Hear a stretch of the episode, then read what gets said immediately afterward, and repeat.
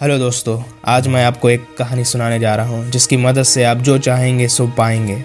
यह कहानी एक साधु की, वह रोज घाट के किनारे बैठकर चिल्लाया करता था, जो चाहोगे, सो पाओगे। जो चाहोगे, सो पाओगे। बहुत से लोग वहाँ से गुजरते थे, पर कोई भी उसकी बात पर ध्यान नहीं देता था, और सब उसे एक पागल आदमी समझते थे।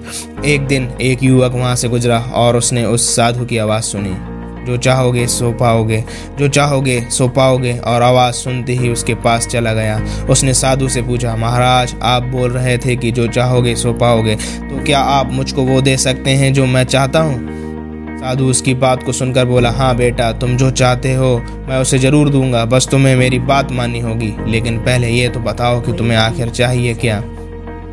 युवक बोला, मेरी एक ही ख्वाहिश है, मैं हीरो का बहुत बड़ा व्यापारी बनना चाहता हूँ। साधु बोला, कोई बात नहीं, मैं तुम्हें एक हीरा और एक मोती देता हूँ, उससे तुम जितने भी हीरे मोती चाहो बना लेना।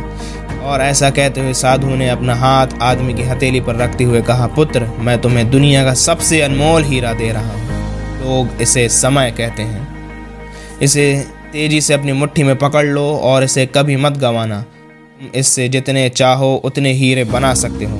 युवक अभी कुछ सोच ही रहा था कि साधु उसका दूसरा हथेली पकड़ते हुए बोला, पुत्र, इसे पकड़ो। यह दुनिया का सबसे कीमती मोती है।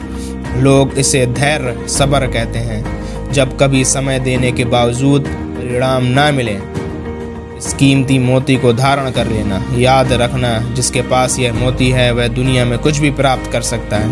युवक गंभीरता से साधु की बातों पर विचार करता है और निश्चय करता है कि आज से वह कभी अपना समय बर्बाद नहीं करेगा और हमेशा धैर्य से काम लेगा। और ऐसा सोचकर वह हीरो के एक बहुत बड़े व्यापारी के यहाँ काम शुरू करता है और अपनी मेहनत और ईमानदारी के बल पर एक दिन खुद भी हीरो का बहुत बड़ा व्यापारी बनता है।